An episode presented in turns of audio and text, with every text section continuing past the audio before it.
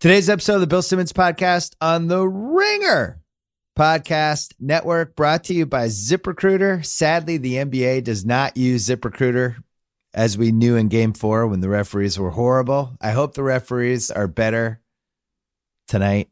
I think ZipRecruiter would have done a better job finding them. 80% of employers who post a job on ZipRecruiter get a quality candidate within a day. My listeners can try it for free at ZipRecruiter.com/BS. Meanwhile, Rocket Mortgage by Quicken Loans wants to help you, whether you're looking to buy your first home or your 10th. They'll give you a transparent online process and the confidence to make an informed decision. Get a real mortgage approval in minutes. Adjust the rate and length of your loan in real time. To get started, go to rocketmortgage.com/Bill Simmons. Equal housing lender, licensed in all 50 states, and MLS consumeraccess.org, number 3030. If you missed Tuesday's BS podcast, we had Allison Herman, Lindsay Zolladz, and Katie Baker to discuss a very bizarre SNL season, best TV shows, a wacky NHL playoffs, and Childish Gambino and Kanye West. That was an action-packed podcast. I'm pretty sure that's the only one that combined all of those topics this week into one podcast. If you want to check out theringer.com, Justin Verrier wrote about LeBron James. Justin Charity wrote, "Can anything bring down R. Kelly?" Probably not. Shea Serrano did the yeah, but arguments for the 2018 NBA playoffs. There was an exit interview for the Utah Jazz, whole bunch of good stuff. And if you want to hear instant reactions to tonight's Sixers Celtics game, the Ringer NBA show is going to be live right after the game on Twitter. Go to @Ringer. Chris Ryan and the gang will be reacting. Chris Ryan hopefully will not be in a coma. Hopefully he will be coherent. We'll see. His Sixers facing elimination. And we'll be on Twitter, and then we'll run that on a podcast right afterwards. So I was sad to miss. We had all of our NFL people in the LA offices this week having meetings and stuff. I was sad to miss it. Robert Mays was all gushy afterwards. He really had a good time. Shout out to Mays. Shout out to all the LA people. I'll be back later this week after this Game 5. Coming up, David Griffin, who has never been on this podcast, but I think has been on every other podcast, as well as Jacko, because Yankees Red Sox heating up. But first, our friends from Pearl Jam.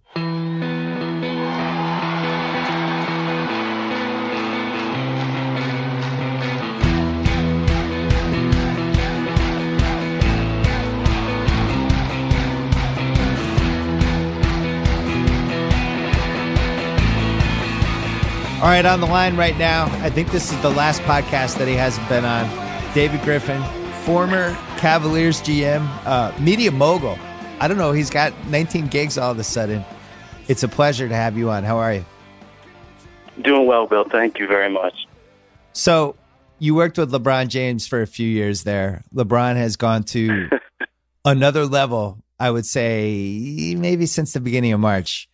And I've been trying to figure out how the hell he's doing this and how the hell he's getting even better offensively at this relatively advanced age that he has. Windhorst had a piece this week about how LeBron has learned how to rest during games and actually carries one of the slowest workloads of anybody, just in terms of the amount of ground he covers in a game, and picks his spots and just conserves energy as he's going. Do you buy this? Do you believe this? Or is there something else? Yeah, no, I think that's true. I think a huge part of his improvement, though, comes from the improvement in his shooting, his comfort level with the shooting, his willingness to go to the free throw line late. These are things that I think he's addressed from a skill set standpoint and from a confidence standpoint. But he's so cerebral. You know, we used to joke that he was a computer on learning mode. He's such a savant, and he figures out the angles to such a huge degree that it's not a surprise he figured out how to game the system a little bit. It's why the flip the switch notion is so real. It's why we believed in it so much in Cleveland, because the gap between regular season LeBron and playoff LeBron, particularly on the defensive end of the floor, is bigger than any player in the league, let alone any superstar. So when he's revved up at that level, people haven't seen it for 82 games. They don't even know what to make of it for a while. So what do we just throw out the MVP at this point? Because we have seen all these teams smartly use the regular season just to kind of survive it and stay as healthy as they possibly can. And LeBron is somebody that, I don't know, for the most part has thrown away the regular season and really concentrates on peaking in the playoffs. And now we have this MVP where you're voting on these 6 months that ultimately don't matter that much, as Toronto proved and Portland proved and a bunch of other teams. Do you think we need a different award? Do we need a playoffs MVP? What do we do here? Well, it's funny.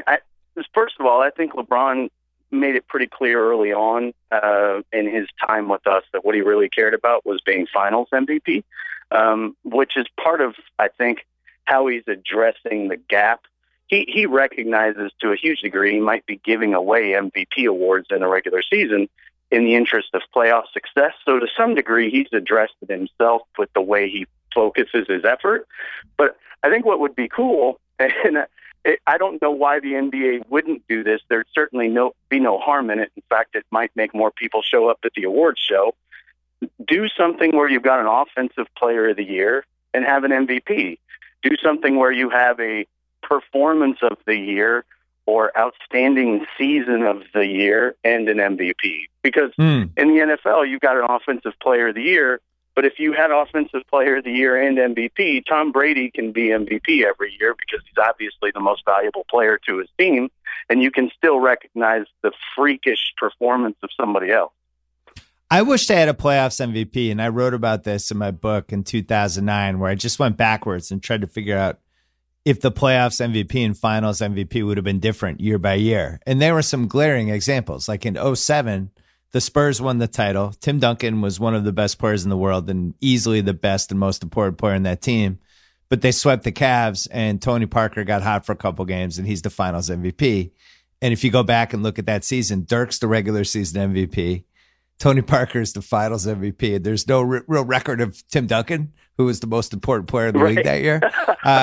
Yeah, so that doesn't make a lot of sense. I would be all for that.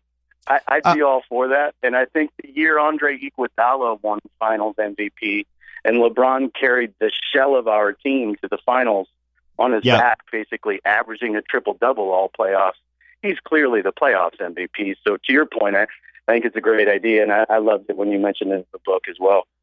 So here's my theory on LeBron.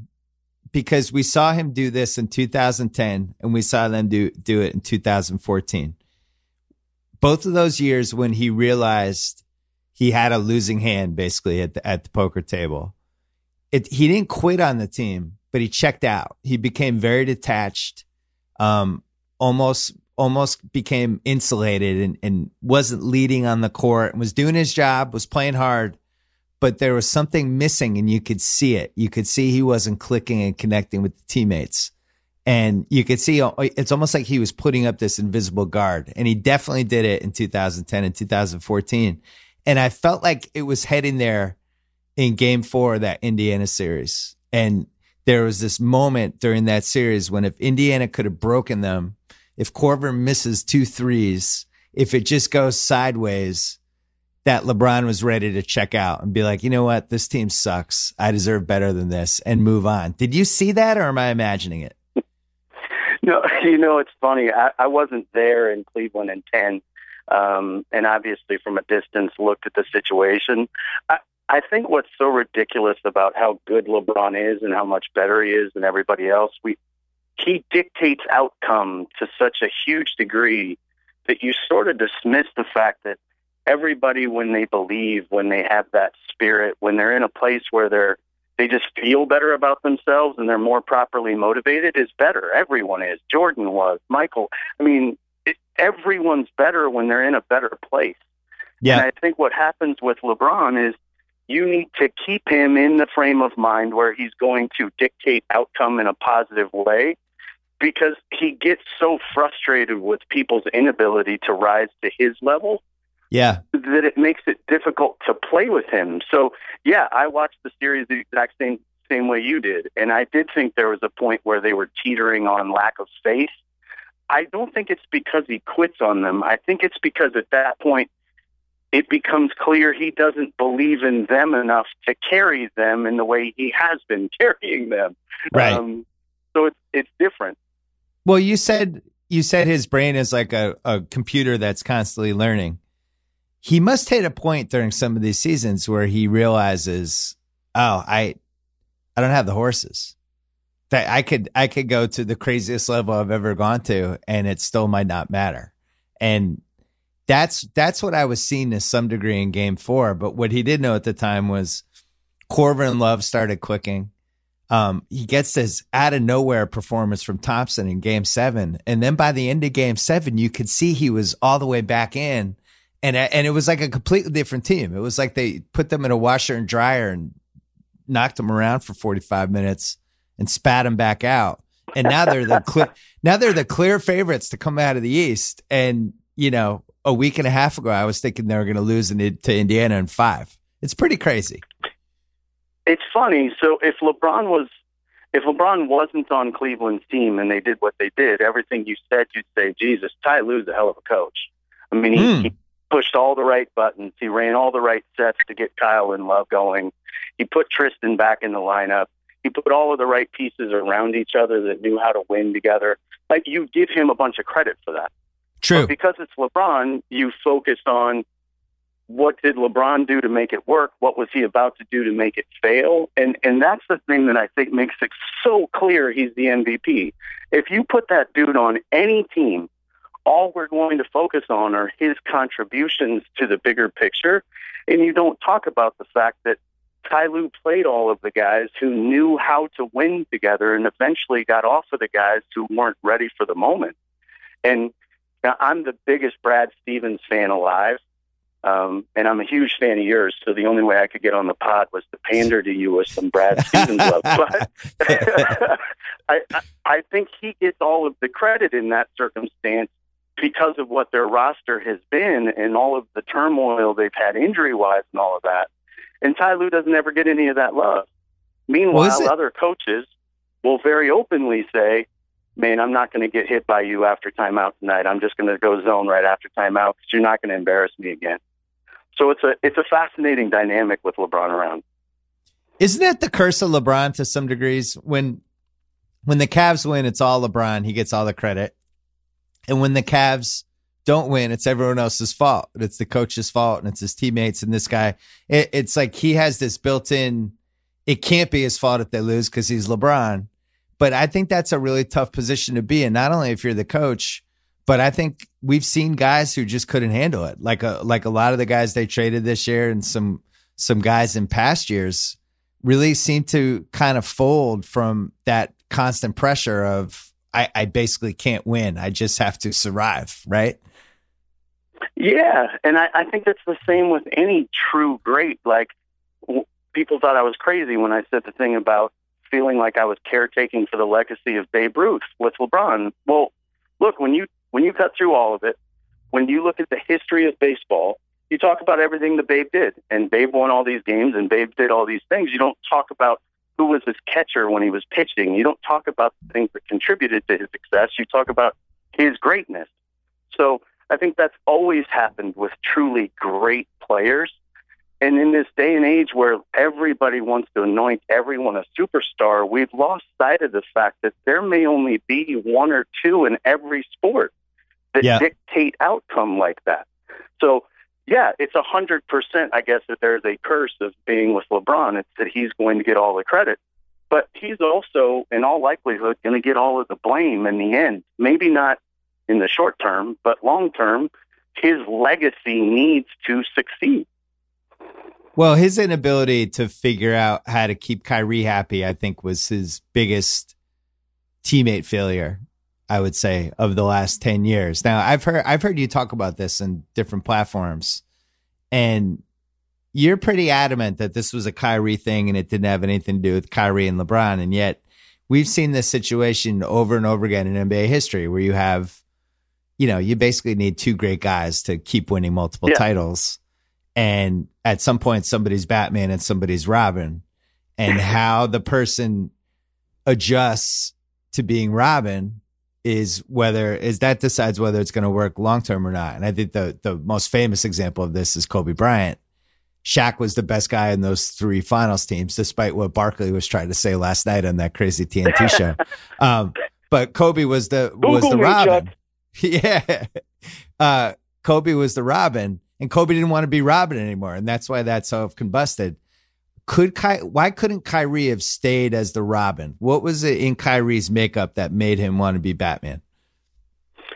So I think part of it is the dynamic. You know, I've seen a lot written about the Kobe-Shaq dynamic, and we watched it when we were in Phoenix. We were pretty close to it to see them interact together. And they felt like they had a greater level of malice and petty towards each other on a human level, from a distance at least, than I ever felt like Kyrie and LeBron had. I really think it was a situational thing for us. Somebody has to be Pippen and somebody has to be Jordan. I think that's true. But Scottie Pippen got to the league because he was a freakishly gifted defensive player. And everything that he became offensively, certainly not the passing, he had that. Like, he was an ancillary playmaker. But everything he had that brought him to the league helped him grow and evolve to the point where he was as good as he was. But it wasn't like the situation in Chicago precluded him from showing those things. Michael needed everything that Scottie was. Yep. So they fit together. And I think the fit of LeBron and Kyrie was difficult because Kyrie was so good offensively, had been carrying the load offensively for a bad team, hadn't been raised to understand how to lead and help you win necessarily, hadn't been given that opportunity yet. And just when we're going to be good, LeBron shows up and it's his team. So he never got the chance to take like the natural progression in his career where he had to try to carry the load and see how good he could be. And he really wanted that. He'd been doing it on a bad team. He wanted a chance to do it on a good team. And it wasn't about being the man. It's how good can I be? What am I capable of? LeBron can score. He doesn't need me to score. LeBron can make all the passes. He doesn't need me to do that. I'm not a better defender than he is. So I think you get to the point where the fit and the need LeBron had for Kyrie wasn't going to allow him to become Scottie because he didn't need Kyrie to fill in the gaps necessarily. Now, would it have been better situationally?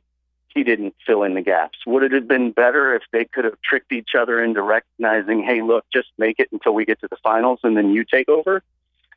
Yeah, that would have been great, but I just don't think that's a very realistic outcome when you're talking about guys as talented as those guys. Yeah, I was surprised that when he got to Boston, and I obviously know a lot of people in the Boston organization, I think all of them were surprised by what an alpha dog Kyrie was and how similar he was in personality to KG, which they just weren't expecting. And they were surprised that Kyrie could have lasted in LeBron's shadow that long. He really wanted to be the guy. But I think if there's a basketball, I don't want to say tragedy, but just maybe a bummer for LeBron's career. The stuff Kyrie brought to the table for him in a weird way really did complement him, because I think one of the best things about one of the greatest things about Kyrie, and the thing that I was just shocked by watching, I know you got to watch him game in, game out for, I forget how many years, but this is the first year I got to really watch him carefully week after week. And what's really incredible about him is how he doesn't need to be involved and can get involved anytime he wants and can stay at a certain level of hotness and get his shot basically on any play.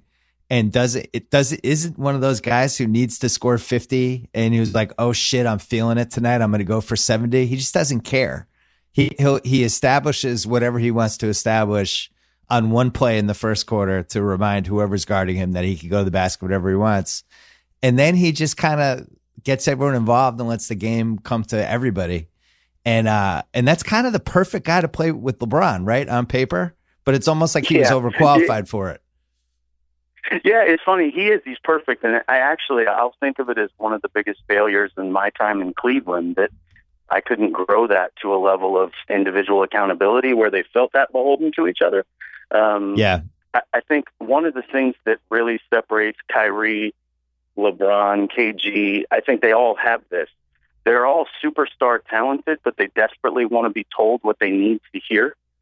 And I think Kyrie really was searching for an environment like Boston relative to Brad, the way he raised that young team. They have such ridiculous personal accountability to one another that in that environment, Kyrie was more than willing to stand off on the side and wait. And I think KG didn't really become KG until he was put in a situation where somebody else would call him out and tell him what he needed to hear. And my role with LeBron was very much to do that. And I don't think I recognized the degree to which I could have impacted Kyrie positively. And we were very close. I mean, I love the guy. And I don't think I realized at the time the degree to which we could have shaped and impacted his willingness to be patient just with the way the environment was being developed. Well, it almost seems like a Brady Garoppolo story, as weird as that analogy is, where Kyrie probably thought, well, you know, nobody stays great for 15 years. Like at some point, LeBron's going to start breaking down a little bit, and then I'll become the guy and it'll switch. And it became clear last year that that was never happening, and that LeBron is obviously going to play until he's 75 years old. And I'm sure Kyrie...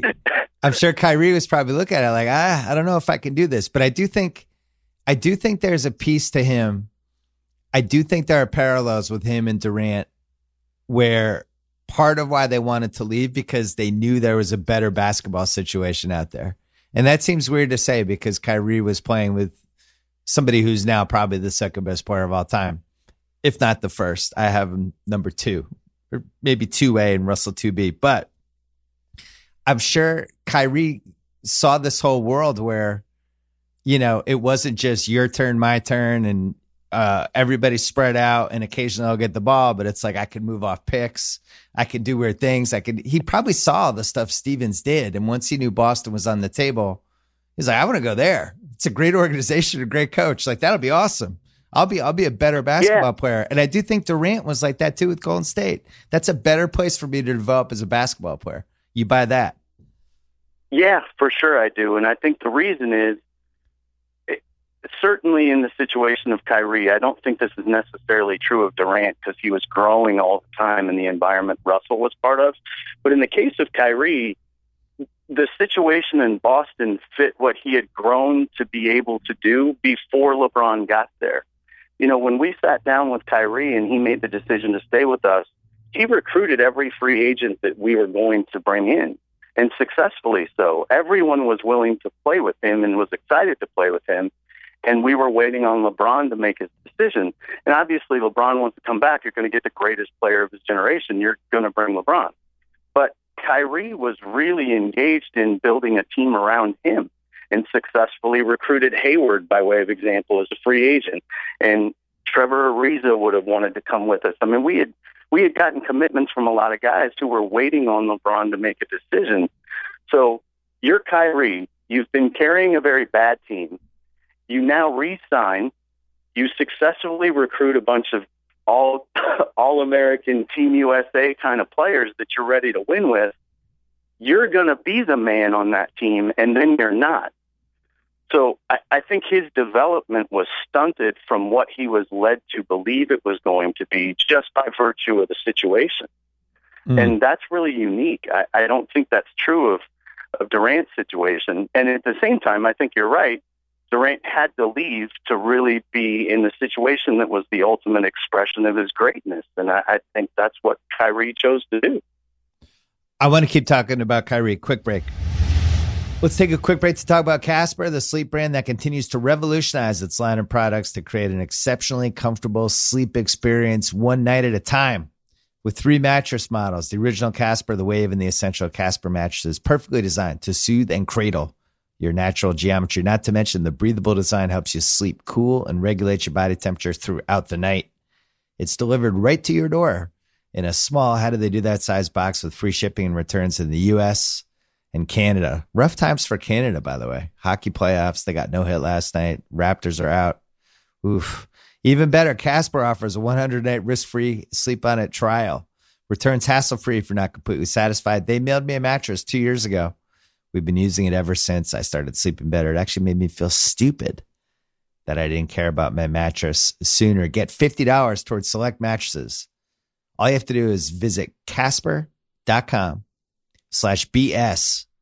Use BS at checkout. Once again, Casper.com/BS. Offer code BS for $50 off your mattress purchase. Maybe nephew Kyle can do that. I think his mattress actually gets up and walks around his apartment at this point. I'm pretty sure my mattress is your old mattress.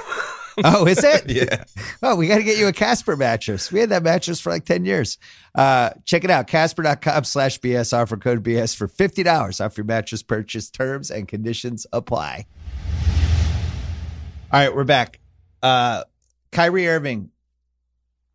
He hits the biggest shot in the one game that LeBron wins, that ends up winning LeBron the title and bringing the title to Cleveland and all that stuff. And when that happened, I thought those guys, oh, this is going to last forever. And then obviously things changed the following summer. You were not the GM of Cleveland by that point. You left, I think in June. So a month before it came out that Kyrie wanted to get traded.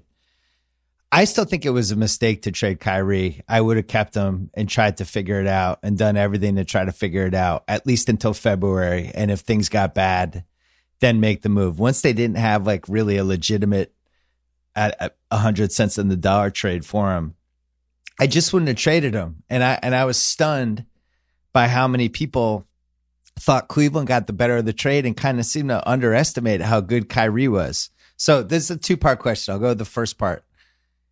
Were you shocked that people didn't realize how good Kyrie was? Yes. And I can remember having a conversation with Ainge when he called to pick my brain about Kyrie. And one of the first things I told him was, this is a kid who had 10 assists in a quarter just to prove he could do it. He's so good. He can decide to do certain things like that. Yeah.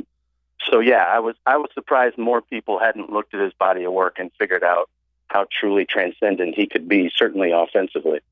Yeah, okay. And also we saw him deliver on the biggest possible stage in the most possible pressure. So that's one reason I wouldn't have traded him. The other reason is sometimes this stuff, you just kind of have to wait it out and it gets better. There's been a lot of different moments over the course of NBA history when a team actually didn't panic and rode it out. I think one of the more recently famous examples was Kobe in 2007 when he wanted to get traded. And they went pretty far down the road with the Pistons trade. And then Dr. Buss came in and just blocked it. He's like, no way. We're not trading Kobe Bryant. What are you guys doing? And that was it. And within 2 years, they won the title. If you had been the GM, would you have thrown your body in front of the Kyrie trade? It's funny, actually. I think a lot about the situation. And again, all of this was sort of the perfect storm. So I leave the Monday before the draft. And I knew throughout those playoffs that Kyrie wasn't obviously terribly happy with the situation and that there was a struggle. And as I said, Kyrie and I were close. We talked a lot. I could tell what was going to be a little bit of an issue for him and where we were going to be in the offseason.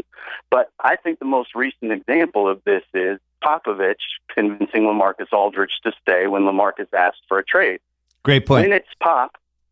When it's Pop and Pop tells you X, Y, Z, you take it to the bank. It's a given. This guy has all the power. He has all the authority. I can believe in Pop. For 21 years, I can believe in Pop. And I think where Kyrie had gotten was in my absence, everything was sort of an upheaval. Chauncey's coming. He's not coming. He and Jeff Wexler are dealing with a situation where they don't know what they can trust. They don't know what they can believe in. And I think it accelerated and exacerbated the situation in a way that in the presence of someone who ultimately everybody trusted and knew had authority, you would have been able to do a different thing. Yeah. And I don't think they were in a position where they were going to get to do that because there was just too much turmoil at play and no one that was actually in charge at the time. So it's not fair to say what would have happened if there was someone in charge they trusted and believed in, because that wasn't the situation they were dealing from. Yeah, that's fair. I do think, I don't know. I think once he found out that Boston was a real possibility, that probably changed the equation too. If it had just been the sure Denver, Phoenix type of teams, you can kind of maybe reel him back in at that point. I think, I got to be honest, I think it's incredible that the Cavs are going to make the finals again. I was watching them January, February, and even before they made the trades, then they made all the trades, and everybody's like, they saved their season. And I felt like I was a voice crying in the wilderness going, whoa, how did they save their season? That three of those four guys have never been in a big game in their lives. And the only one who has is George Hill, who's always hurt. What season did they save? And then you look at, you know, by game three of the last series, none of the new guys are playing and George Hill's hurt. But now George Hill's playing well. And the five guys that LeBron basically knows he can go to war with. And somehow this is enough to make the finals. I'm just like staggered by this whole thing. You are, but you're not. Like if you just separate yourself from all of the craziness that is Cleveland, if you look at it and you say, okay, let's take LeBron James and put him on any team in the East, what would the expectation level be? Yeah. They're supposed to do this. That's how good he is. So it's funny when I see that, and I've seen some of the things you've talked about, like Kobe Altman taking his victory lap after the trades. Yeah. I thought he did a remarkable job playing the cards he was dealt. No, like, I really did. I disagree. I thought he did. Let's disagree on this. And that's okay. And we can get into this. But I thought he did a really good job for this reason. Don't even think about the players he brought back. He got LeBron to buy into the notion of, okay, this team can win.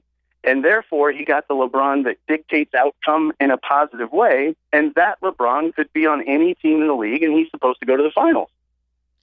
So well, that's the value of putting Bron in the right space, is giving him hope.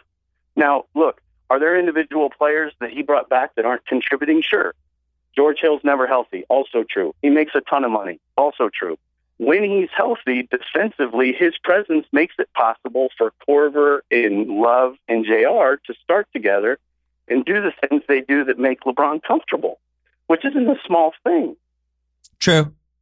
I just didn't like the trades, and I felt like you know, now it's, if he leaves, there's no safety net whatsoever other than this Brooklyn pick that isn't really even a great pick. You know, I think it's pick 9.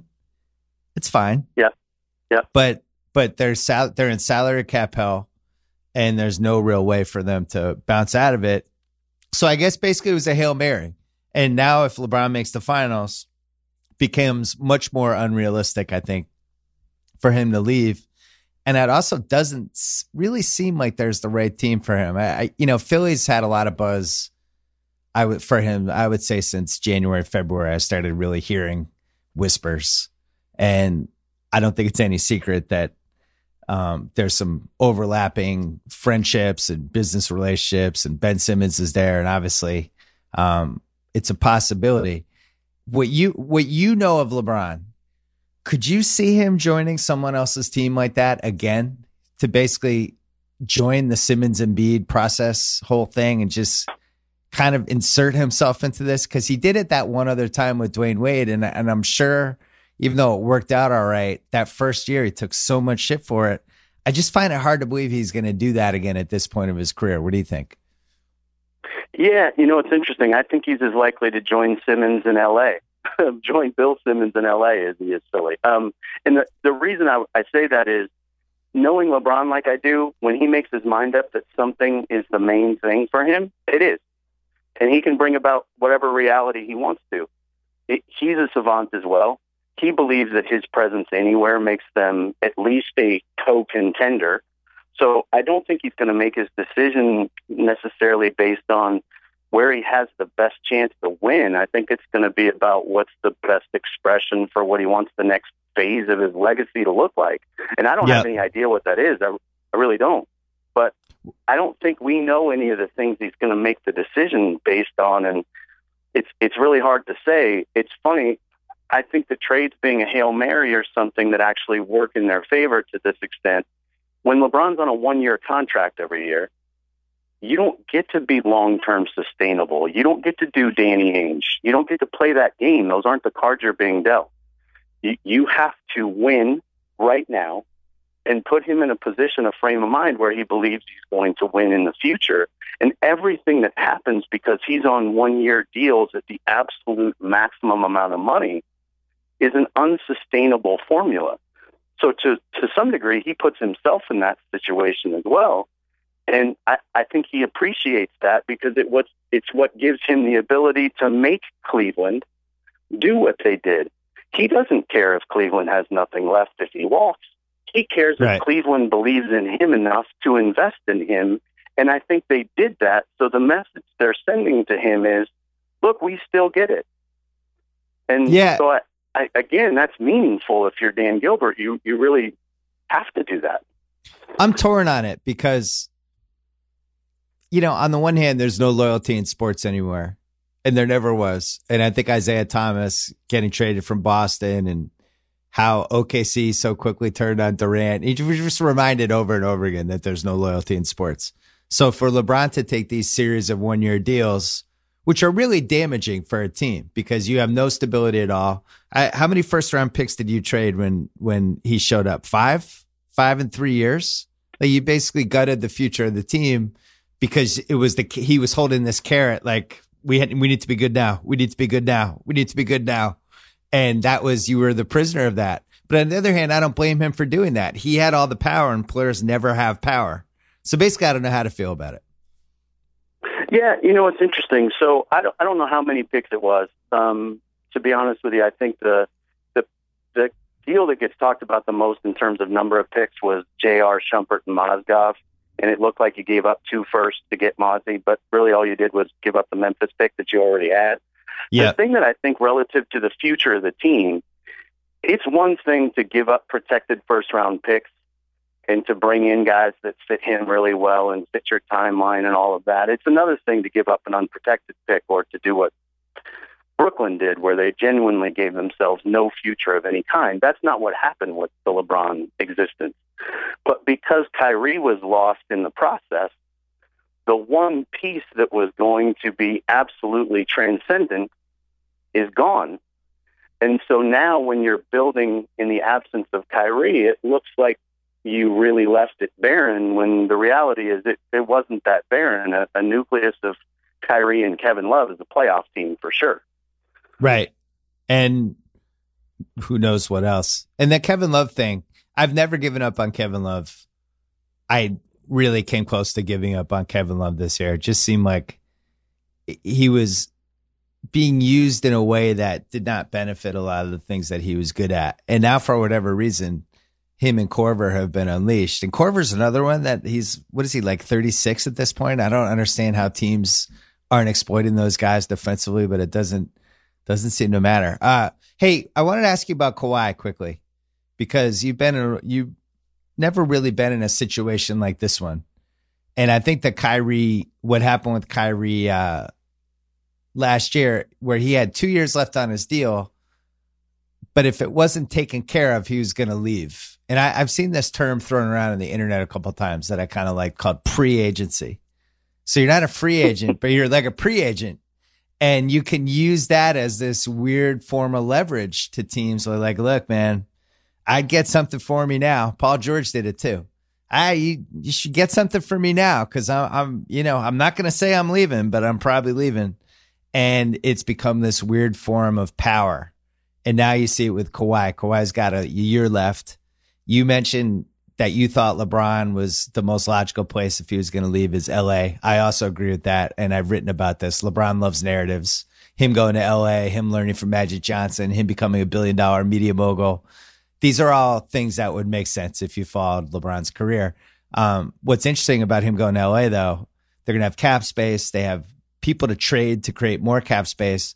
But there's also the smorgasbord of people available. Kawhi, Paul George, maybe even Boogie Cousins. God knows who else. DeMar DeRozan could be available for all we know. How would you handle the Kawhi thing if you were running San Antonio? Because it really does seem like he's leaving a year from now. What do you do? Well, it's funny. So my intention wasn't necessarily to say that LA makes the most sense. It's just, I think it's as likely as anything else. Yeah. San Antonio could be as likely as anything else. Why couldn't San Antonio find a way to clear the space to bring Bron to make Kawhi happy? Bron thinks Pop is an absolute icon, so that's an outcome that could happen as well. And if somebody could pull that off, it's Pop. So for me, when I look at it, and you're making the decision to do this, you have to start with This is the Spurs. If this was any other organization, I would believe all of the fire starter nonsense about he has to leave or you have to get. I don't think you have to do anything. It's, you said it about Jerry Buss. No, I'm not trading Kobe Bryant. Well, Pop has the level of control and power to say, no, I'm not trading Kawhi Leonard. But if you're going to not do that, then you need to put him in a position to dictate outcomes. So maybe you have to change pieces around him. I think that's more likely than they just cave and move the guy. Well, when you saw that, like, he wasn't coming to the playoff games and stuff like that, what is your read as somebody who has been an executive on a team when somebody's just like, I'm out, I'm not even coming to the games? Look. It's a terrible look, and it says a great deal about where his mindset is and the input he's getting from other people. It said a lot about the way San Antonio sort of publicly hung him out to dry by saying that he was ready and that he's been cleared to play. That surprised me that they went that route. But they did it for a reason, and I know that Pop knows his circumstance better than I do, but I looked at it and I thought, wow, that's a really negative thing. But again, you can overcome it. There was a lot of negativity around LA as well. Kobe and Shaq hated each other, et cetera, et cetera, et cetera, and Jerry Buss said no. So in certain situations, you can do that. We're going to take one more quick break. Hey, a quick break to talk about our friends at Rocket Mortgage by Quicken Loans. They understand that home plays a big role in your life and family. That's why they created Rocket Mortgage, which gives you the confidence you need when it comes to buying a home or refinancing your existing home loan. It's simple and allows you to fully understand all the details and be confident you're getting the right mortgage for you, whether you're looking to buy your first home or your 10th. With Rocket Mortgage, you get a transparent online process that gives you the confidence to make an informed decision. Their trusted partners allow you to share your financial information with Rocket Mortgage at the touch of a button. Get a real mortgage approval in minutes. Adjust the rate and length of your loan in real time. That is Rocket Mortgage by Quicken Loans. Apply simply, understand fully, mortgage confidently. To get started, go to rocketmortgage.com/Bill Simmons, equal housing lender, licensed in all 50 states, NMLSconsumeraccess.org, number 3030.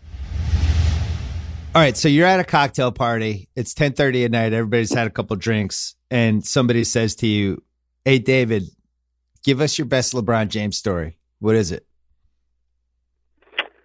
Wow, God, that's a great question. I think the one I've fallen back on the most is there's two of them. So one, Bron is on the court. We're playing Chicago. The game he hits the fall-away buzzer beater to win for us, that was one of the most ridiculous games I've ever seen in playoff basketball. Earlier in the game, LeBron turns his ankle over on a drive. He steps on someone's foot and literally lays it completely flat to the point where the bone hits the wood. And I'm watching in the back because I'm so nervous I can't even sit in my seat outside. And I'm watching in the back with our trainers and everybody else, and I'm like, holy shit, that's not good. So he comes back. His trainer comes back. Mike Mancini comes back to grab something for him so that he's going to lace his shoe up tighter. And I ask him, I say, is he okay? And he says, does he have a choice? Wow. And I'll never, ever forget that, because Mike doesn't say that if that's not Bron's mindset. And that is Bron's mindset. He's going to mind over matter his way past things that other people won't. I think Kobe had a similar mindset, and it just got to the point where the physical deterioration was too great. But he has that ability to just transcend his situation more so than anybody I've certainly ever been around. And Steve Nash had a great deal of that himself. The other Bron story for me that I've always enjoyed is we're standing in the lobby of the Four Seasons in San Francisco the day Mozgov joins the team. And Mozgov is standing, he's basically coming up the elevator, and he walks off the elevator, and I'm standing with Bron telling him, hey, by the way, Mozzie's on his way, etc. Bron's really excited with the trade, and he feels like this is going to be a meaningful thing. Mozzie walks off the elevator, and Bron turns and looks at him. And with this joyful little kid kind of grin on his face, he goes, that's a really big dude. and he was awestruck by somebody for the first time I'd ever seen it. And I remember the look on his face really, really vividly. That's great. And when he did the block in 2016, were you in the arena for that, or were you hiding somewhere in a conference room having a heart attack? No, I was in the arena. I was with Trent Redden, our assistant GM, and Kobe Altman, who obviously took over the team. And we were all standing next to each other. And I think I hugged and kissed them both at that moment. My favorite part of that's actually my favorite JR Smith story. Nobody ever gives JR the love for being there and forcing the double clutch that enabled LeBron to recover. But It was one of my favorite things to watch, because in that video, it's almost like he gets posterized doing something very positive. Right. I just wish I had been there. That's probably my biggest basketball fan regret of this decade, was just not being in the house for that chase down block. Cause I had been writing since probably the mid 2000s when it became clear that LeBron athletically was just on some different plane than we had anybody could imagine. And I remember writing, it must've been like 2008 or 2009, like that at some point he was going to give us like one of the great highlights of all time. And it was just a question of what it was. Was he going to dunk over somebody from the foul line? Was he going to like catch some rebound off the top of the backboard? Like, we just didn't know, but it was clearly going to be something. And I never imagined it was going to be a block that basically swung the NBA Finals, which is what, and really the best chase down block that's ever happened. And I think that's become his moment. And yet now we're seeing in the playoffs, he's had two buzzer beaters already. He made, I thought, one of the all time craziest buzzer beaters I've ever seen in my life on Saturday with the running full speed off one leg bag shot. It really does seem like he's hitting this Jordan point that Jordan hit. I felt like in 97, 98, I remember Bird was able to hit this point in the mid 80s where they're just kind of fucking around in huge moments on playoff games. And he's like, he's playing against himself and not the other people. He's like, oh, I wonder if I can make this shot. I'll try this one. And I never remember him doing this before. Do you? Yeah, it's funny. This is actually something, bringing this somewhat full circle, it's something I give Kyrie a lot of credit for, because Kyrie was natively like that. He loved to make left-handed finishes that seemed circus-like, that he had no reason to have to use, but he would anyway. And he would do it in practices. He and Shump would play one-on-one endlessly after practice, doing things like that. And LeBron sort of got into the routine of doing these weird one-legged left-handed sort of things, finished with spin for no reason. And I think Kyrie, in a weird sort of way, really made LeBron start to think about, you know what, there's more than I'm capable of doing. I don't have a left-handed runner. I can't spin the ball off the glass.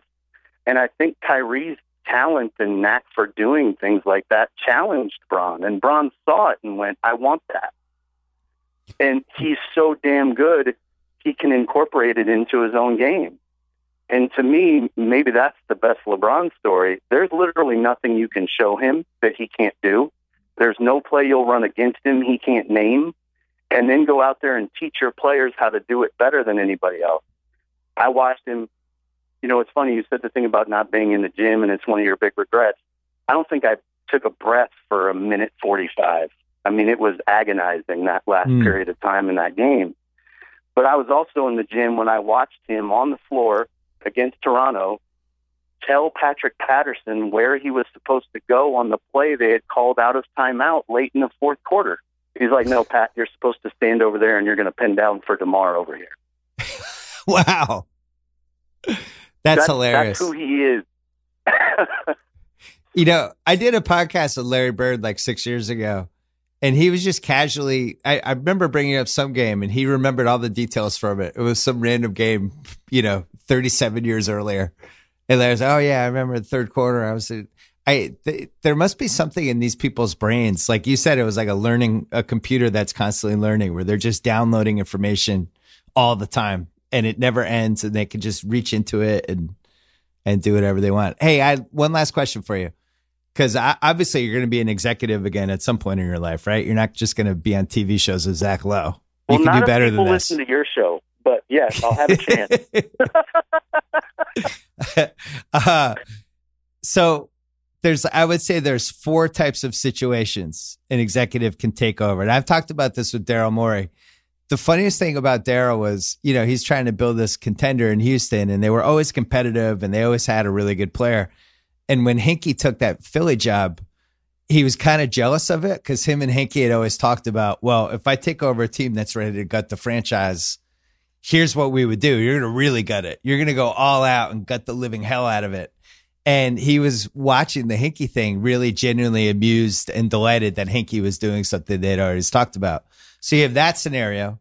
You have the takeover a team that is at the crossroads but has a real chance to win the title. You have the team that has the one good player, but it's time to kind of reinvent itself.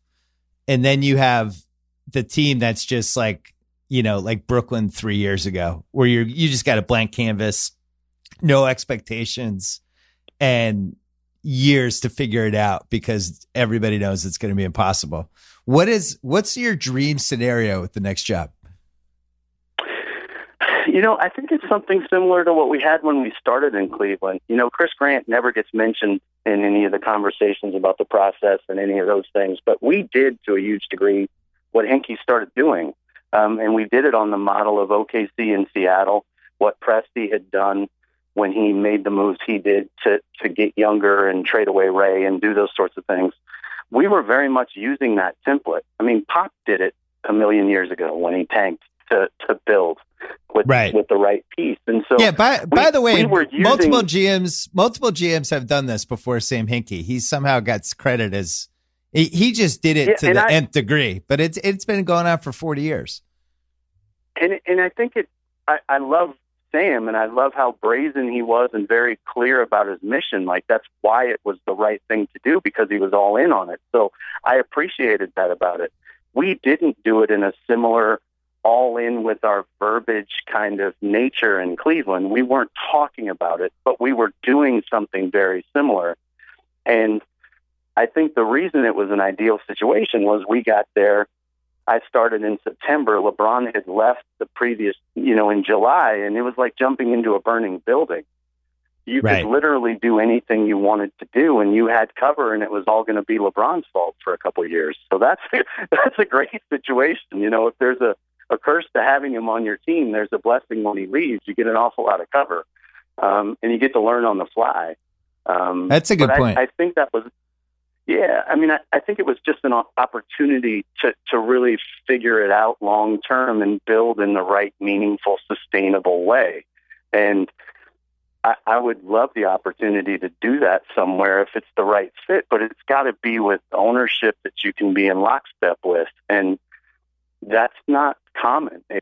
It's more and more difficult to find the right fit for yourself. You know, I can't preach fit with all of the pieces on the court and not invest in the same thing as a human being. So from a leadership standpoint, you just need to be in a situation where you can have the runway to do the right things over time. And that's not what the Cleveland situation certainly was. So holistically, you'd like to get a chance to do it the right way once, I suppose. Yeah, what's funny about the NBA is we have a clear roadmap for how this should actually work. You know, we have certain teams that are successful year after year, and they're successful because they have good players, and they also have an organization / ownership that's in lockstep with each other. I look at a team like the Celtics. They've had the same owner since 2003. They've had the same GM since, I think, 2004. And his right-hand man, Mike Zarin, has been there for the last 10 years and has turned down a bunch of real GM jobs. They've had the same president since the mid-2000s, Rich Gotham. They've had the same CMO since God knows when, my buddy Sully. And it's basically the organization never changes. I saw them at the Philly game. It's like it could have been 2005. It would have been the same people. And to nobody's surprise, that's one of the best-run teams in the league. You know, and then you look at these other teams, like, would you ever in a million years, if you were a rich guy who owned an NBA team, would you ever in a million years make somebody the coach and the GM? Would you ever do this? It's a formula that doesn't work. You know, the word unicorn is far too overused, but Pop really is. Belichick really is. What is there, like one in each sport that can pull this off over an extended period of time? Yeah, but even both of those guys had they had a ton of help though too. It wasn't like they were just doing two jobs. Sure. Yeah, and I think Stan and Tibbs tried to give themselves help too, but I think the difference is the notion of how you win as a coach is a very here and now concept. Typically, we're going to win tonight's game. And it's a rare coach who, in and of himself as a coach, can be big enough picture like Brad to connect dots over time and grow young kids and understand from a player development standpoint, this is how I'm going to overlay everything into the situation. One of the great things that I heard about Brad very recently is Brad's already put all of the time and effort into understanding what Jason Tatum's development plan needs to be for the offseason to get him to the next step. In intricate detail, it's already laid out what he needs. That's a very rare gift, even as a coach. Yeah. So then what you're saying is I want that coach, and I also want that guy to have the even rarer gift of being able to make short and long-term decisions at the same time. It's a very, very difficult model to put into place and really believe is going to work, despite the fact that you're going to say, well, Belichick does it. Well, sure, Belichick's had Bob Kraft for how long? He's had Tom Brady for how long? Pop does it. Well, he's had the ownership he's had with Peter Holt in San Antonio for how long? He had Tim Duncan, Manu, and Tony Parker for how long? He had R.C. Buford for how long? Yeah. Danny Ainge does it. To your point about the stability they've had, that all starts with ownership and their willingness to invest in the process and empower the right people. And Danny clearly was the right person. And they've got the incredible depth that you talked about, right? Mike Theron and all of that. It's the thing that I look back on with the greatest pride, I think, in Cleveland is we grew a very deep front office. And growing that is hard, let alone growing that and coaching. It's hard to imagine. Yeah, it's easy to be the coach and the GM when you have one of the five best players of all time on your team. Is the other lesson we've learned. Like Tom Brady, Tim Duncan, who's the sixth best player of all time. You could do it under those circumstances. According to the pyramid. Yeah, according to the pyramid. I think it's really hard to just go to Detroit or go to Minnesota and just be like, I've got this. But I get it. Like if you're a coach, you want to have the most power you can have. But at the same time, I think a coach and a GM should look at a team differently. Coaches are too reactionary and they're too close to it. And it's the GM's job to, be parachuting from above and going, hey, I noticed this. Hey, this looks off. Hey, I think you're too close to it this way. And ideally they should work hand in hand. I don't know. I think go ahead.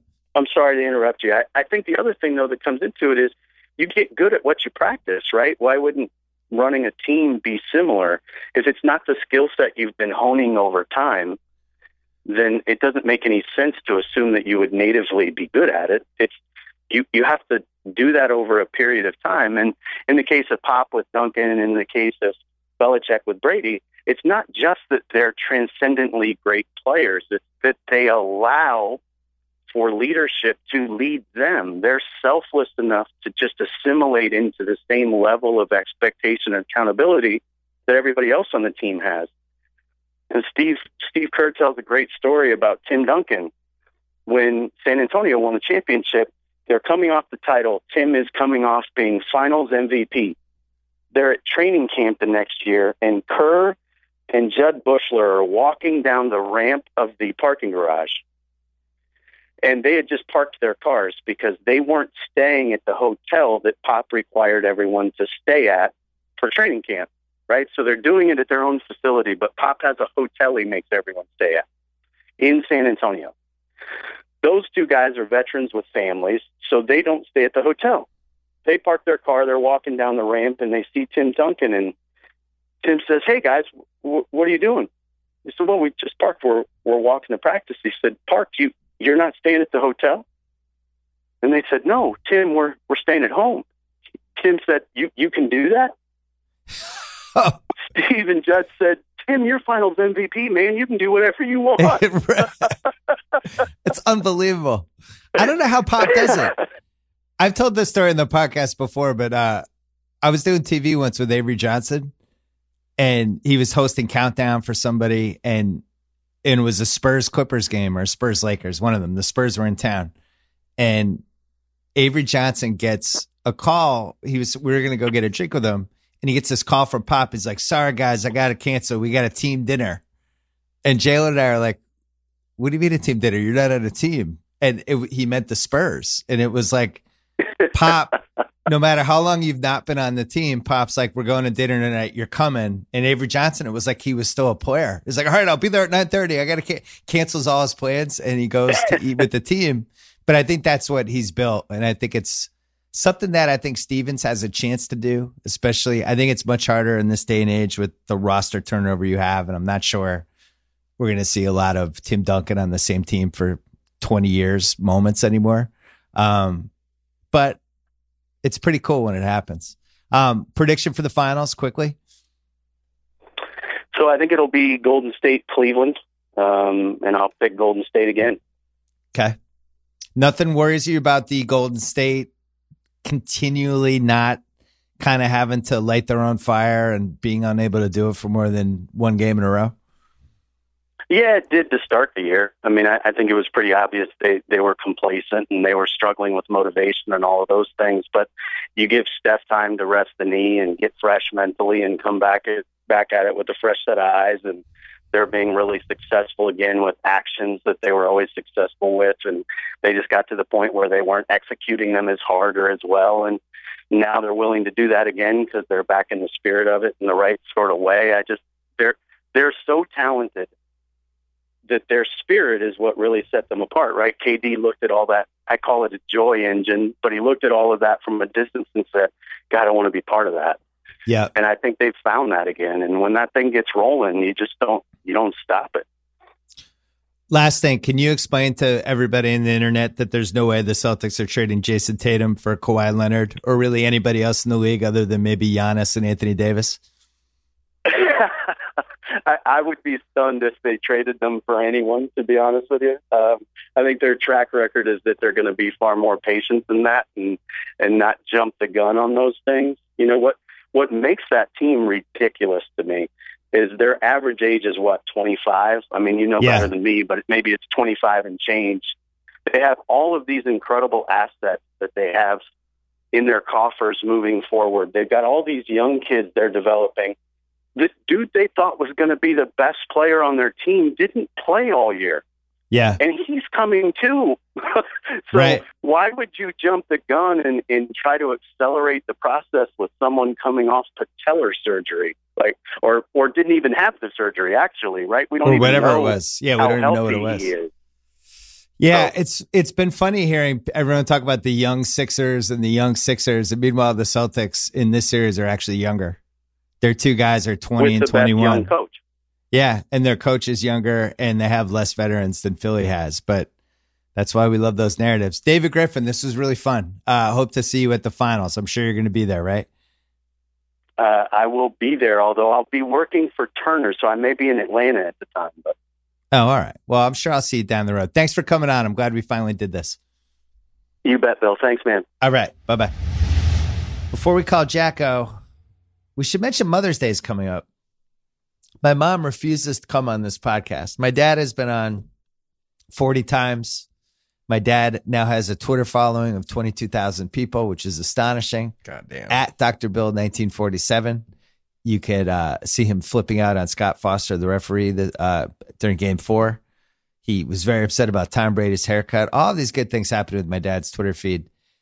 And my mom just does not want to come on. And my mom would be a spectacular podcast guest. She has a lot of hot takes, probably more hot takes than anyone I've ever met in my life, usually delivered after about 2.5 glasses of wine. She won't come on, but the good news is Mother's Day is coming up and I get to spend Mother's Day with her with fresh flowers, guaranteed delivery, and unique vases, and accessories that mom will love.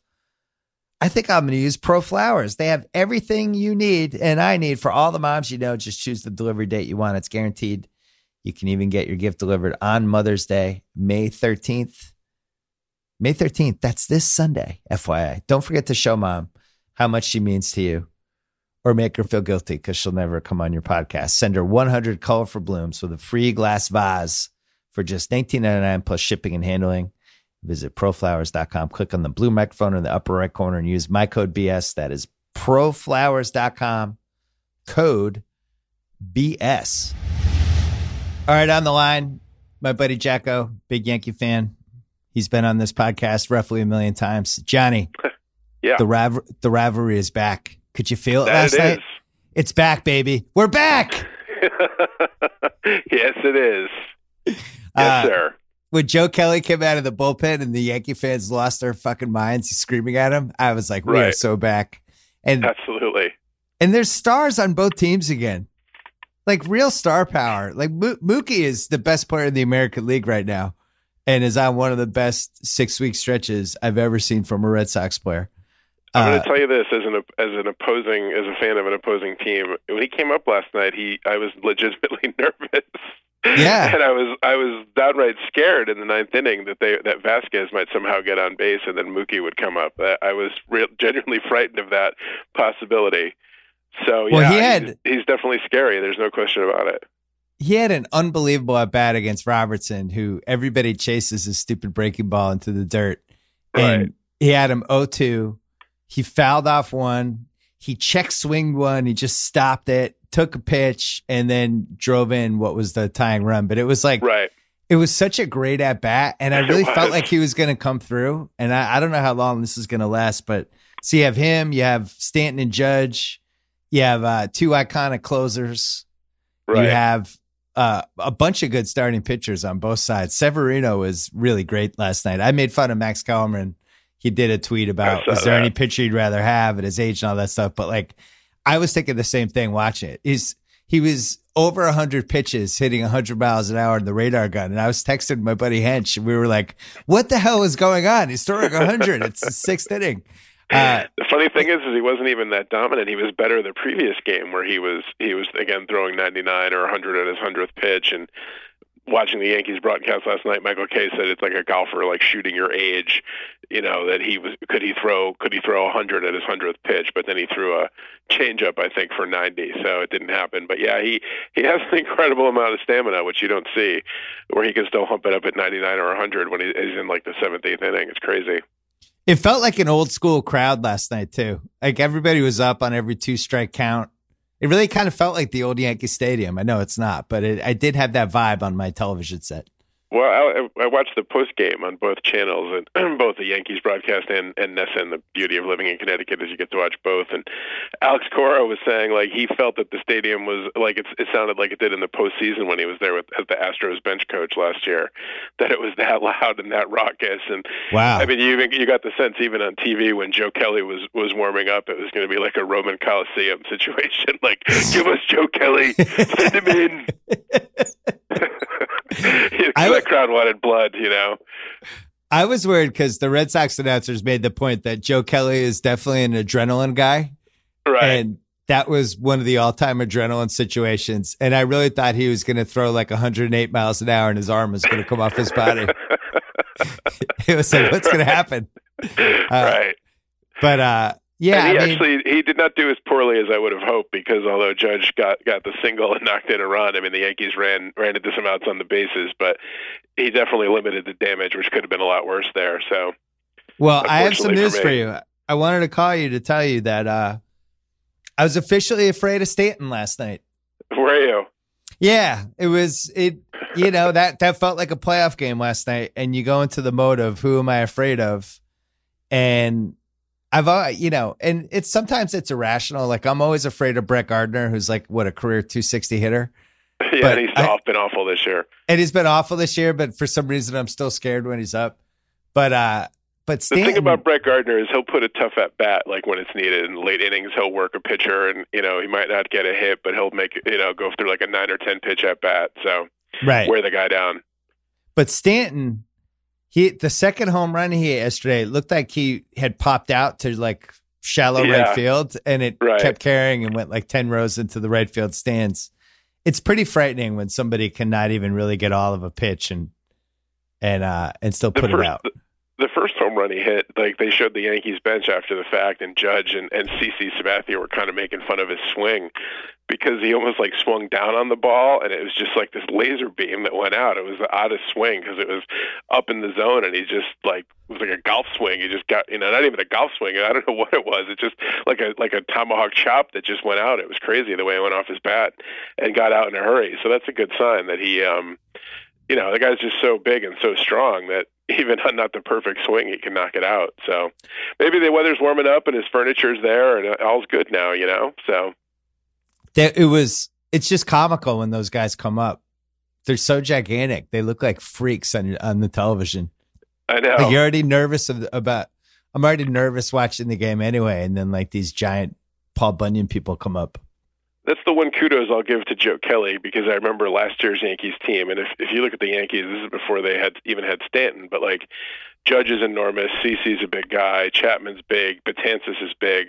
I remember on opening day, we're looking at them when they were all lined up on the foul line, and I'm like, God, no one's ever going to fight the Yankees because they're like a football team, right. And then this year they add Stanton to it. Joe Kelly's either dumb enough or crazy enough that he's like, bring it on, you know? Yeah. Or he's suicidal enough. I'm not sure which, but you know, kudos. That takes guts. You can tell he's Irish that he's going to take on everybody. So, well, that Tyler Austin is no small guy either. They do have some big dudes in that team. They definitely do. So, and their lineup, you know, I don't know if it's going to last, but it's, you know, I mean, the good thing is there's so much talent in their lineup that, you know, Didi, who was the best player on earth a couple of weeks ago, and now he's like 0 for 15.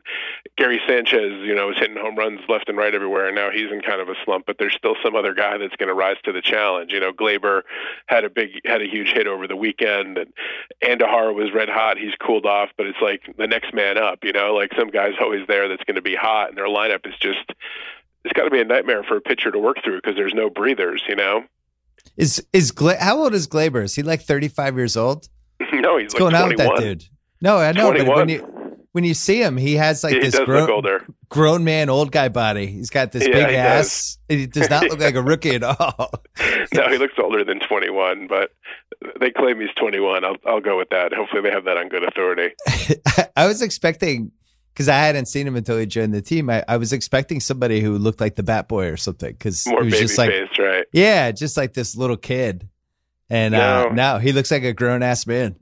He really does. So yeah, and I mean, you know, the Sox, Mookie makes you nervous, and then you know the rejuvenated Hanley that. Benintendi, you get a little bit of a break, but then Hanley and J.D. Martinez make you nervous, and Hall of Famer Xander Bogaerts is always liable to get on base. After that, you can sort of relax a little bit.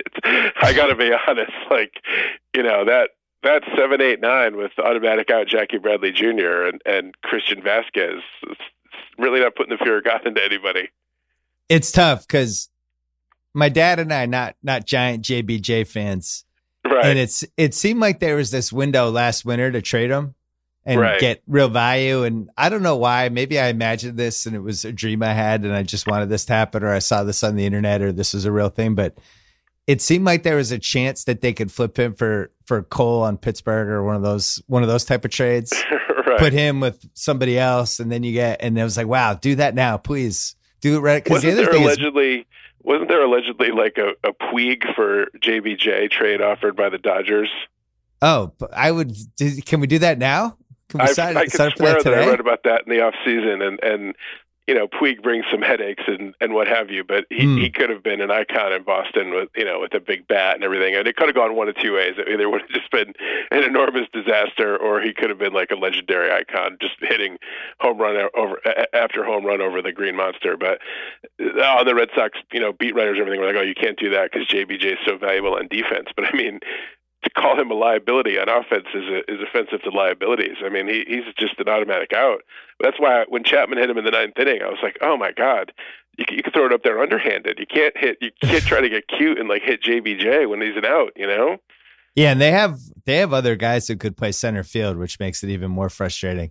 The death of the Red Sox catchers this year has been, I think, the strangest part of the season, because other than whatever the hell is going on with David Price, but Vasquez, I don't want to say he was like Johnny Bench in the mid-70s, but yeah. he he did have good at bats, and I did feel like he was going to come through, and he's been just a sieve this year. He cannot hit anything.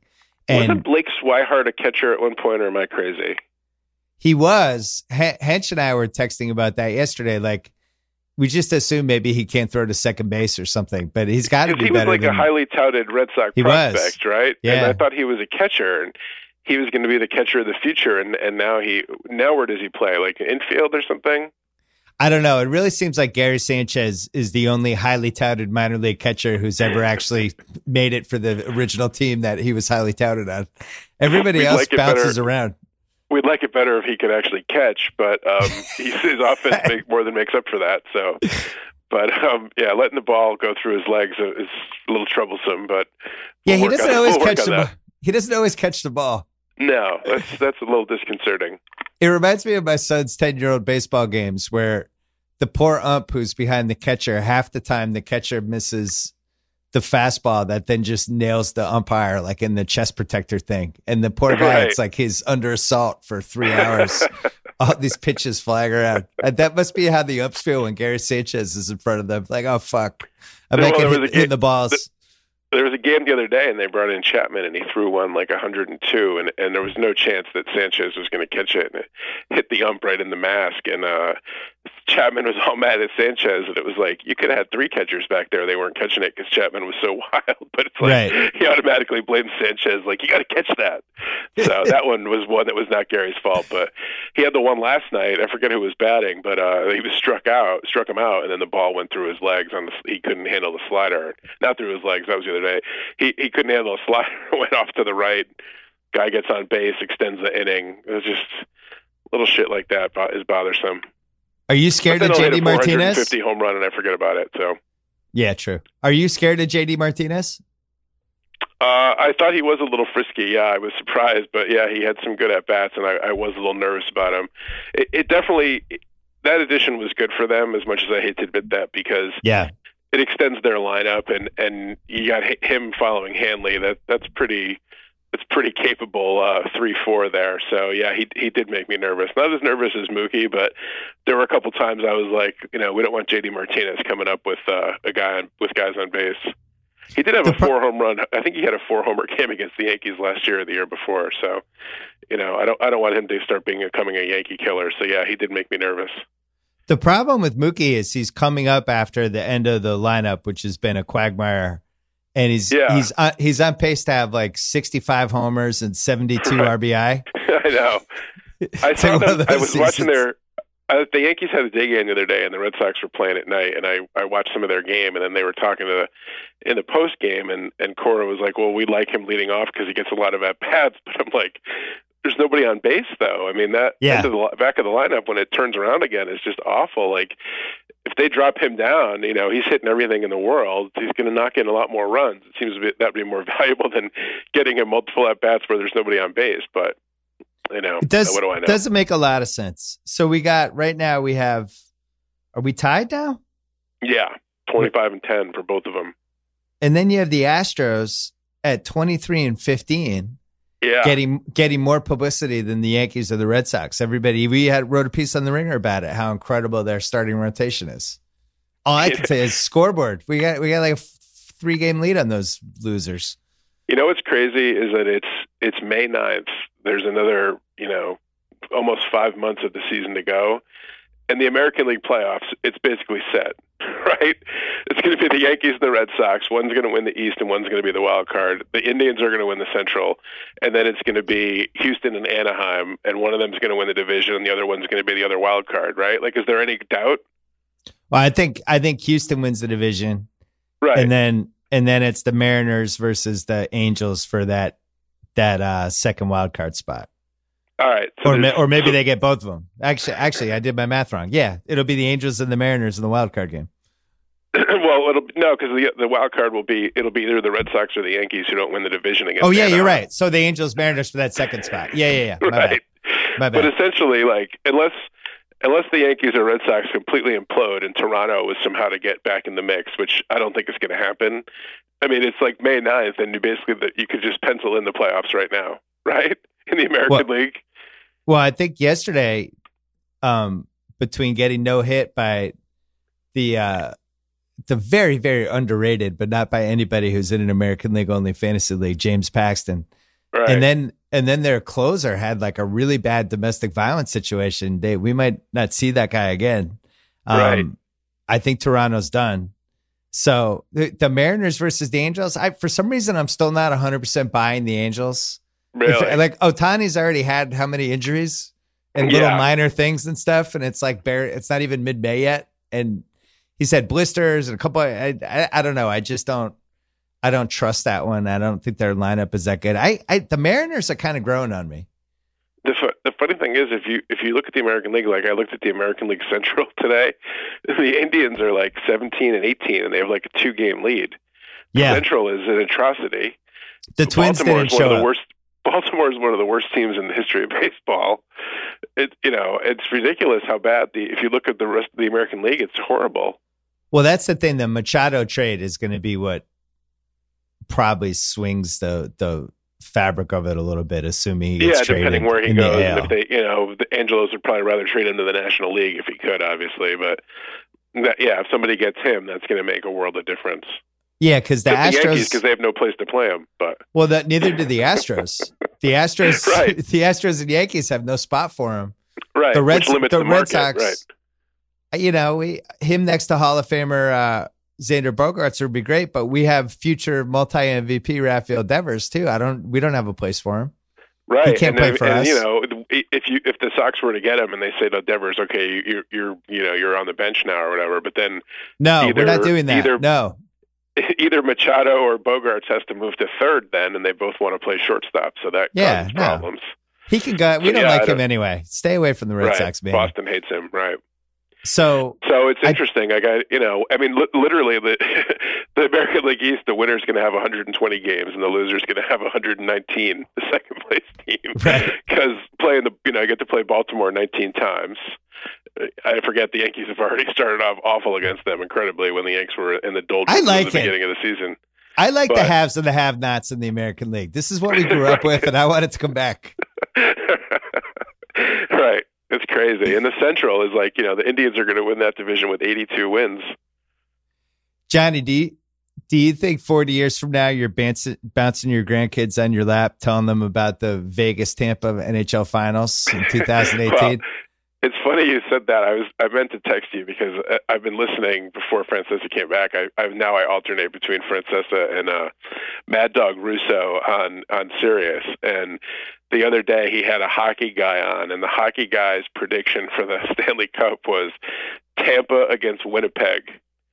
And I seriously, because I used to always joke about like the NBC promos when there was no stars or anything, or like the most obscure possible championship. Right. Winnipeg, Tampa for the Stanley Cup. I don't think that can ever be topped. Gary Bettman literally will be out on the ledge on like Fifth Avenue of wherever the NHL headquarters is, like having to be talked in off the ledge. I mean, is anybody on earth going to watch Tampa Bay if it's Tampa Winnipeg? I keep calling them Tampa Bay. It's probably not the Tampa Bay. Tampa Winnipeg Tampa or the Tampa Bay. No, it's the Tampa Bay Lightning and the Tampa Bay Lightning Winnipeg and the Winnipeg Jets. Like literally, is anybody in America going to watch that? That would be the funniest. That would be the funniest thing in the world. That would literally get negative ratings. Tampa, Winnipeg. What? What was the first one that was our joke for that? I feel like it was the late 90s. I'm going to say like 1999. And it was like the possibility of an Indiana-Portland NBA Finals. We were like, Smits! Right. Wallace! And we were doing the fake NBA Finals commercials for those. Right. Yeah. I'm rooting so hard. I mean, the Whalers don't exist anymore. The Rangers, to the extent that I'm a bandwagon hopper on, or I need it because I need an NHL team. The Rangers are out of it. I couldn't root any harder for a Tampa Bay Winnipeg Stanley Cup final right now. That makes me so happy. I can't name one guy on Winnipeg. I honestly can. If you could offer me, $5,000, and I wouldn't be able to get one guy in Winnipeg. I know Tampa just because the Bruins played them, so I actually watched those games. But right. Winnipeg, I have no idea.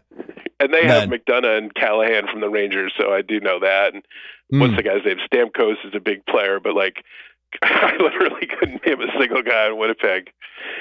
Well, the Vegas thing is it's almost like if Hartford just randomly got an NBA team this year and they were in the finals, right, and everyone's just said you still have the tags on your hats. Exactly. And the tags on your jerseys, and you're all of a sudden in the finals. Like that's what. Well, the Mad Dog and the hockey guy, Mad Dog was like, I got a little problem with the NHL. They might need to look at this draft because they got an expansion team, and they like got all these phenomenal players. Like, weren't teams allowed to protect anybody? It was ridiculous. They won their first playoff, the first playoff game this round. It was like 8-0. They won, and they're an expansion team. Crazy. We had Katie Bakes on the podcast yesterday, and she was saying that when they actually did the draft, people weren't that impressed by who they got.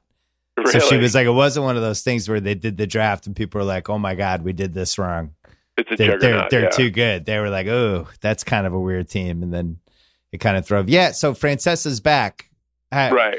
It's been a somber Mike Francesa so far. It has been. I think it's a sheepish Mike Francesa, because when you go out in a blaze of glory and you're burning every bridge behind you, and then you have to go back and rebuild the bridge and crawl back over it, it's got to be tough. And all he does is like hype up this app that's like basically like, what's this app going to do for me? It's going to like change my life apparently. Like get me up and shower me and get me dressed and put me in a Ferrari or something. Like he hypes the hell out of this app. And it's really just going to be like his sports football show. I don't think it's going to be that revolutionary. I love Francesa. You love Francesa. Me too. I thought it was hilarious when his comeback show, and he's like, I think apps are going to be a big thing. Yeah, right. I think apps. It's like, we've had apps for like a decade. Apps. Apple makes like billions of dollars off apps. Right, like, I think there's this thing coming called apps, and I think they're going to be big. I'm going to go out on a limb and say cars might be better than horses. I think it might finally be time that a car might be the way you go to work. I think there's this thing coming called streaming video. It's going to be huge. Right. It's going to potentially replace cable and satellite. Mark my words. Right. But how long do you think they spent with Mike at dinner with the CA guys and Mike, where they explained to him the difference between apps and appetizers? Because you say apps like fried mozzarella sticks, they're like, no, apps. I know the apps for your computer, like apps like mushrooms. The funniest thing is that he was on Twitter, as you pointed out to me, and said, he's going to be on Twitter. The first day I'm listening and he's talking, he's like, I'm going to be on Twitter and Snapchat, Instagram, whatever he's on. I know he's on Twitter. And then people would call up and be like, are you going to be live on Twitter? Like, will you respond to that? And he's like, no, it's going to be run by other people. I know. Like, just shut it right down. No, that'll just be to tell, like, promos and when the app's coming out. Like, oh, thanks, Mike. Your Twitter feed's fantastic. Like, if I ask you a question, like, you will never be there to respond or look at it. So I would not be engaging with that interview. Exactly. It was funny. Mike, what if I have questions about the Winnipeg-Tampa Stanley Cup? Can I send those to you on Twitter? What about Winnipeg's backup goalie? Who do you like in that one, Mike? They'll probably rig it so that it's Washington Vegas. That's what David Stern would do. Washington Vegas is a fun series, even though nobody even could recognize the Vegas uniforms or anything. And but Gary Bettman learned at the knee of Stern. Isn't that where he came from? He was like a Stern underling. So if Stern's going to call him up and be like, you have to throw yourself in front of this Tampa-Winnipeg train that's coming down the track. Although part of me I can't say Tampa-Winnipeg without laughing. It just cracks me up so much. I want that so badly. I have never wanted anything more in my life. The funniest thing would be it's this 25-year tradition of whoever wins the cup, it's like the happiest moment of the fan base's life. And then Bettman comes out and they immediately turn and boo him for 3 minutes. So, absolutely. So if Vegas wins the Stanley Cup and Bettman has delivered them this team, all he's done is done positive things for the people of Las Vegas with hockey. Like he brought them an expansion team. He's expanding. Nobody understands it. Phoenix shouldn't even have a team. They could have just disbanded Phoenix, moved it to Las Vegas. Now he's going to take more money and keep the crappy, terrible Phoenix team. And then, so he's going to come out. They're not going to boo him. This might be the one place where he doesn't get booed. Well, how about Winnipeg? Winnipeg was like the Whalers, where there used to be a Winnipeg Jets, and then they left. I think they're the team that moved to Phoenix, and there was no Winnipeg Jets, and then he got them to have a Winnipeg team back. Right. So, but they're still going to boo him, like, even though he gave them their franchise back. If they win the Stanley Cup, you know, not only did they lose a team and then get a team back, and then if they win the Stanley Cup, but they're still going to boo him. I've been to Winnipeg. I went there for an ESPN piece in like 2001 when, remember Brian Dennehy in Season of the Brink? Yes. Remember they did that movie? So yeah, the Bobby Knight one. If you Google my name and Season on the Brink, Brian Dennehy, there's some article I wrote about it in 2001. I didn't have enough juice. They filmed it in Winnipeg?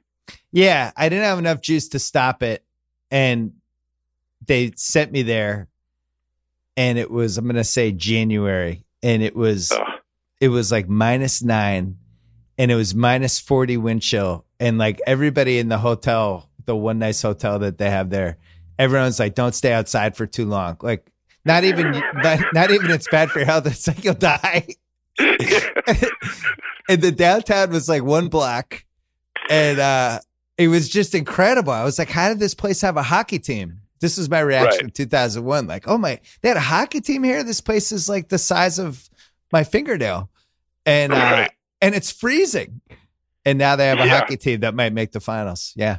But I've heard on Mad Dog that their fans travel and their fans are rabid. They're like, way great fans. It because it's probably like Green Bay Packers. Like, it's the only thing in town, and everybody is super duper into it and they love it. And don't let my laughing cast any aspersions on the fine citizens of Winnipeg or its hockey team, but just the notion that that's going to get any kind of a rating is so badly ridiculous.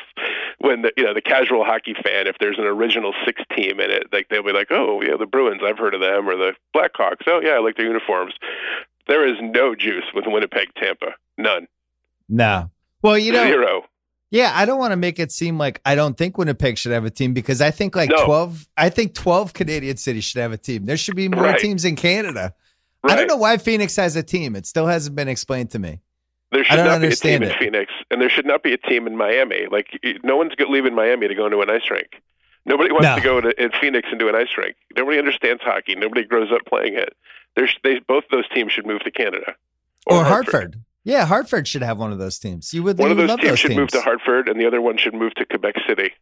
There you go. You could have a new NHL team, and it could be run by new GM Gino Auriemma, and then then everything, and assistant GM Rebecca Lobo, and you bring in all these UConn women's basketball stars, and maybe Kevin Ollie's the announcer, and you just suck it into UConn. Yeah, poor Kevin Ollie. Does UConn have a coach yet? Yeah, they hired what's his name? Bobby Hurley. Danny Hurley. Danny Hurley. That's right. Bobby Hurley was the better player. Danny Hurley from Seton Hall, and he was a player at Seton Hall, and then he was the coach at URI. He's the new UConn guy. You excited? Sure. Sure, why not? Sure. I don't understand why he took that job, because he was being he was being sought after by Pitt. And Pitt is in the, I don't know these conferences anymore, but they're in a good conference, Pitt. They're like are they in the Big Ten? I think they're in the Pac-12. Well, yeah, they're in some conference that's better than whatever UConn's in. Let's put it that way. And even though they went like 0-17, are they in the ACC, Pitt? Maybe it's even better. They might be in the ACC. Who the hell knows? Who can keep track? And they went like 0-17 in that conference, but still, that's like a real conference. You can recruit real players there. But Danny Hurley always it was like his dream job to come to UConn. And so they're fired up. They say it's like getting Calhoun at it when he was young and in his prime. Before he became the Big East, and you could recruit players, but the American Conference, I don't think has a great deal of pull. But sure, all the best for Danny Hurley. Good luck to him. Danny goes in and sees Gino, and he's like, "Hey, I just wanted to introduce myself. I'm Danny Hurley." Gino's like, "Get the fuck out of here! Exactly. You will never step on my throne. Exactly. You will be over there. This is my town, baby." That's it. Jacko, always a player. Oh, give me your 30 seconds on Trump before we go. Wow, just 30 seconds. I'll give you 42. Today was a classic Trump, because I saw something on Twitter where apparently he had not a press conference, but a cabinet meeting, and the press was in there, and somebody said, do you think you deserve the Nobel Prize because of his alleged brokering of peace in Korea? And he's like, well, everyone's saying I do, but I would never say that. Like, such a fucking God, it's just such, who else would say that on earth? Everyone's saying I deserve it. I wouldn't say that myself, but gosh, such a clown. Who say that? Did one person say it? No, I don't think. Well, I think the president of South Korea, because he knows the way to get whatever you want from the United States is just to suck up to Trump and tell him he's like a god king, and then you get what you want. I was at dinner last night with my dad and my Uncle Don, and we started talking about Trump, and my Uncle Don was like, it was something about, well, maybe Trump will, who knows, maybe he won't get reelected, and there's only 2 years left, and Uncle Don was like, it's crazy that he's still the president. I mean, look at all the stuff that just happened last week, and he listed like three things, and we're like, yeah, right. This is crazy. Like we're so deep into it at this point that the fact that he paid off a porn star and laundered the money through his lawyer and then reimbursed the lawyer, like that would have sunk, I think, any political figure we've ever had up till now. Just that one incident. It redefines the Tyson zone. I mean, I remember the Bill Clinton thing with, his mistresses and the Monica Lewinsky thing, and that like basically ground the country to a halt. And that was the subject of like infinite amounts of cable news viewing and stories and bombshells and newspaper articles and magazine articles. And Stormy Daniels, like I can't turn on my computer without her being on Yahoo and Google and everywhere else you go. And she's like a household name now. And people are just like, oh yeah, Trump had sex with that porn star and had a shell company to pay her off. Everyone's like, whatever. Like we just move on to the next insanity. Well, it's going to be interesting if Biden runs against him, and Trump will play up the whole plagiarism thing from 30 years ago, right? Oh, no question. Call him like lying Joe Biden, lying Joe, plagiarizing Joe. He'll just like beating that in the ground, and he'll be like, the underlying theme will be like, look, everybody's a bad person. Exactly. You might as well vote for me because Joe Biden's a bad person too, and that person's bad, and we're all bad. We're all crooks. And the thing that Trump did was usher in this era of all these people that are just like insane people that shouldn't be involved in politics. Like this dude that just ran in West Virginia in the Republican primary, and he owned some mine. 29 people got killed, and the guy went to jail. And he's running and running for and he's running and talking about China people.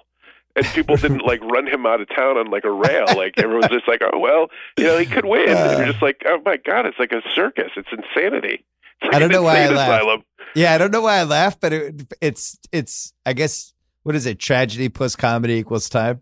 Right. There hasn't been enough time. Yeah, or whatever it is. Yeah. That. I love the fact that Rudy Giuliani is involved again, who's just a flat out lunatic.